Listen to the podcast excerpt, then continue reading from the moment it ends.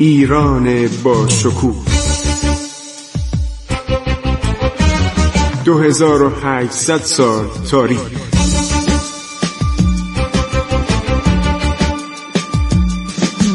عبور از تاریخ.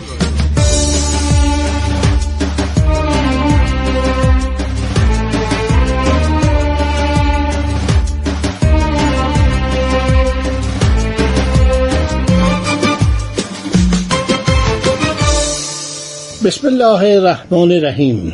به نام خداوند بخشاینده مهربان من خسرو معتزد در برنامه عبور از تاریخ با شما عزیزان صحبت می کنم به طوری که در برنامه های گذشته شنیدید نادرشاه بالاخره در دشت مغان یک کنگره بزرگ تشکیل داد و نمایندگان تمام طبقات مردم ایران از جمله اشراف خوانین بیگلربیکی ها یعنی فرمانداران کل. عرض شود که رؤسای قبائل مردم شهرنشین کت خدایان روستاها تمام طبقات مختلف مردم نمایندگانی به آنها تکلیف کرد که انتخاب کنند و بفرستند به دشت مغان در آنجا یک شهری درست کردن شهر موقتی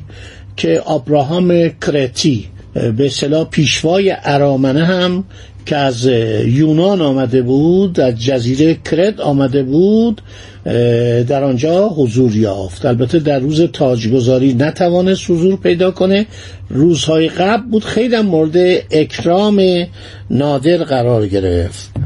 و قرار شد که نادر به عرض شود که پادشاهی ایران انتخاب بشه. نادر در پانزدهم مارس 1736 تقریبا نزدیک نوروز بوده. با نام نادرشاه دیگه نام تماسب قلی خان رو کنار گذاشت. با نام نادرشاه به سلطنت برداشته شد. مردم مراسم احترام به جای آوردند و او با حالتی آمیخته به وقار و غرور سپاسگزاری کرد. رهبر مذهبی ارامنه که در لشکرگاه حضور داشت قسمتی از مراسم را با بستن شمشیر به کمر نادر انجام داد.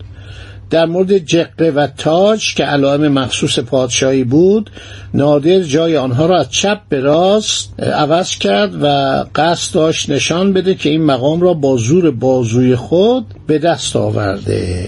کسی که این مطالب رو نقل می‌کنه جانوس هانووی. جانوس هانووی یا جانوس هانووی این یک نفر تاجر انگلیسی بوده که در اون زمانها در ایران بوده یا چند سال بعد و این وقایع رو از همه شنیده.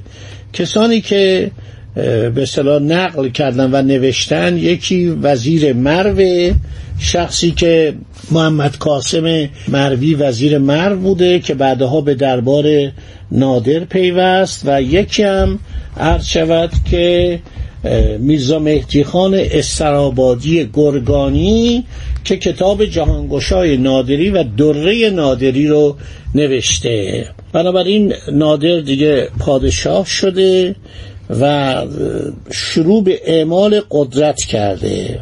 مدت سه روز نمایندگان رو به خوبی مورد پذیرایی قرار میده با اونها به ادب رفتار می‌کنه و یکی دو نفرم که مخالف بودن محرمانه کشته میشن. یعنی صبح جنازهشون به دست میاد در چادرشون. کسانی بودن که مخالف برکنار کردن صفویه بودن.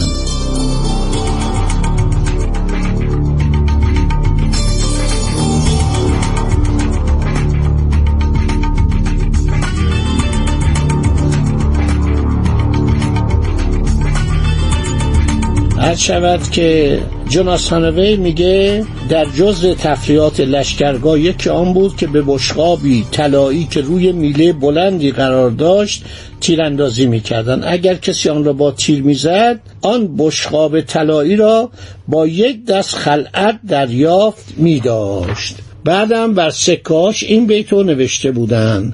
هست سلطان بر سلاطین جهان شاه شاهان نادر صاحب قران و این بیت رو سکه بر زر کرد نام سلطنت را در جهان نادر ایران زمین و خسرو گیتی ستان. خسرو یعنی شاه نادرم یعنی نادره یعنی وجود کمیاب. عرض شود که نمایندگان به صورت ظاهر راضی بودند بعد اینا پراکنده شدند و این کنگره ای که عرض شود که تشکیل شد یک بیانیه ای یک سوگنامه ای از آن باقی مانده که مرحوم نصرالله فلسفی استاد عزیز من خدا بیامرز اینو در یکی از مقالات خودش در ماهنامه اطلاعات سال 1327 یا 1328 من تو کتاب خونم دارم اینو چاپ کرده. عین این به اصطلاح ورقه بسیار بلند یک لوحه بلند یک رقعه بلندی بوده که امضاهای زیادی صدها امضا زیرش عرض شود که دیده میشه و هر کدوم مهر زدن.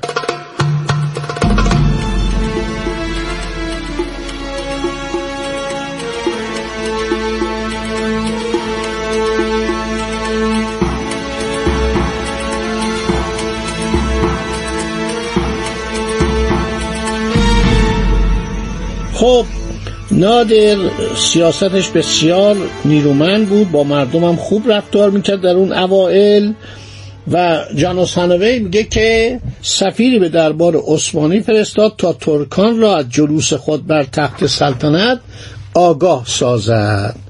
همینطور هم سفیر دیگر به سن پترزبورگ اعزام داشت.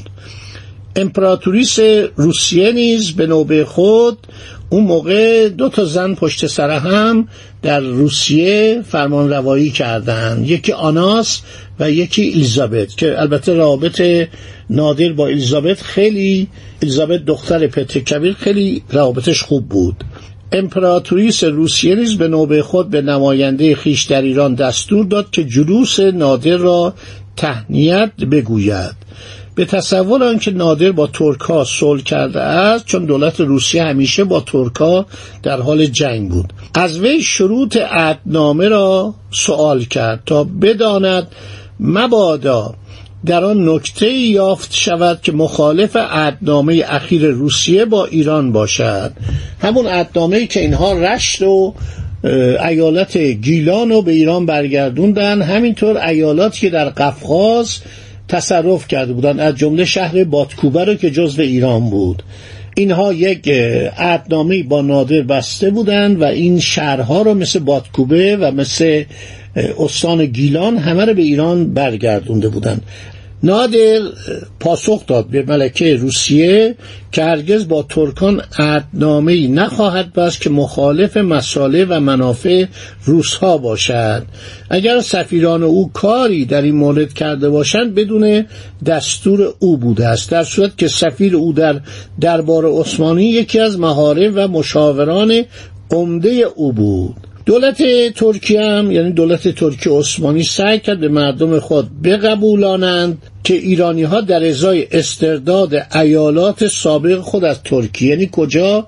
یعنی ایروان رو بگیرید آذربایجان کردستان کرمانشاه لرستان خرم‌آباد بروجرد تمام این نواحی رو ترکا در اون دوران فترت میان افاقنه و حکومت نادر اشغال کرده بودند حتی تا خرم آباد لرستان هم اومده بودند خیلی هم آدم کشته بودند یعنی در همدان تعداد تلفات به قدر زیاد بود که هزین لاهیجی که شاهد بوده وارد اون شهر شده میگه کشته شدگان پشته تشکیل داده بودن.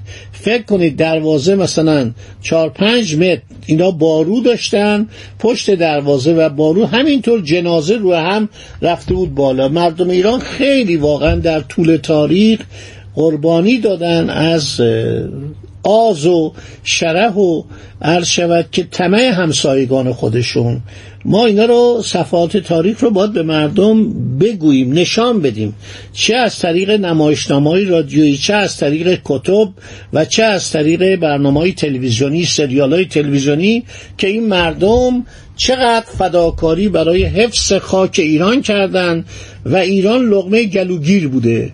هر کسی اومده اینجا رو تصرف کرده این لغمه به صورت استخانی در گلوش گیر کرده. حالا می‌خواد روسیه تزاری باشه می‌خواد عرض شود عثمانی باشه می‌خواد ازبکان شیبانی باشند یه امپراتوری دیگه بود به نام امپراتوری شیبانی که شما شاید نامش هم نشدیدید تا مشد میومد و تمام شهرهای خراسان رو قتل عام می‌کردن. ویرانی هایی کردن و یک پادگان ایرانی رو در مشهد اعدام کردن. همه رو.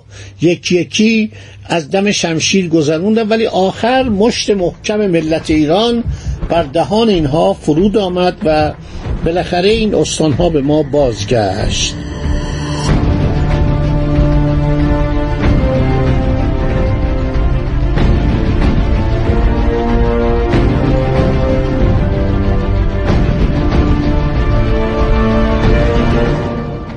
خب نادر مشکلاتی با هندوستان داشت. چرا مشکل داشت با هندوستان؟ برای اینکه بسیاری از جنایتکارانی که در دوره هفت سالی اختلال ایران اشغال بعضی از شهرهای ایران مانند اصفهان، کرمان، شیراز و جاهای دیگه به وسیله محمود افغان و اشرف افغان مرتکب جنایات بزرگ شده بودن. مثلا گفتم که یک افغانی مثلا ثبت ایرانی رو سر بریده بود. اینا فرار کرده بودن رفتن هندوستان. و سلطان به زبان عرض شود که خوش پادشاه گورکانی هند حاضر نبود اینها رو برگردونه. عرض شود حضور اولتون که نادر حالا اختلافاتی داره با دولت هندوستان. خب تا همینجا رو داشته باشید تو ذهنتون باشه که من باقیشو برز شما عزیزان خواهم رساند. خدا نگهدار شما تا برنامه بعدی. عبور از تاریخ.